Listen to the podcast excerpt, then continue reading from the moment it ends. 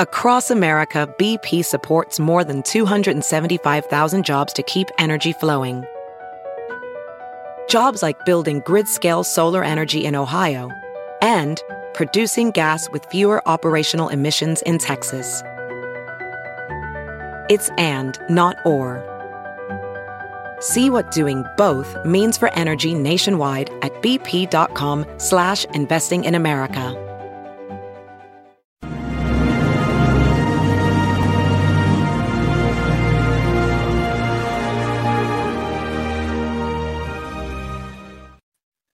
Hello there, everyone. Judge Andrew Napolitano here. Today is Monday, February 14, Valentine's Day, 2022. It's about uh, 210 uh, in the afternoon on the east coast of the United States.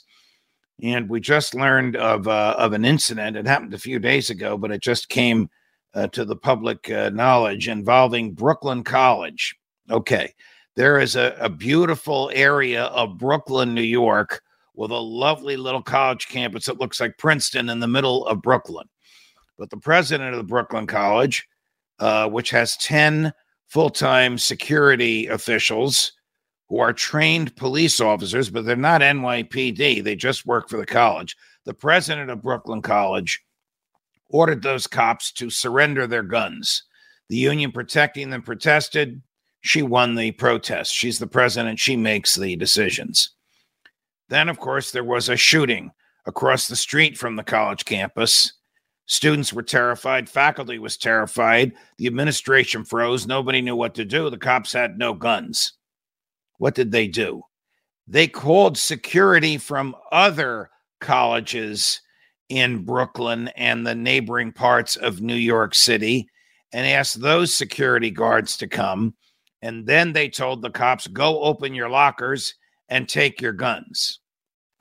Now, I've been arguing for years, and those of us who believe that the Second Amendment means what it says, among which is a majority of the Supreme Court, have also been arguing that where there are more guns, there's less crime.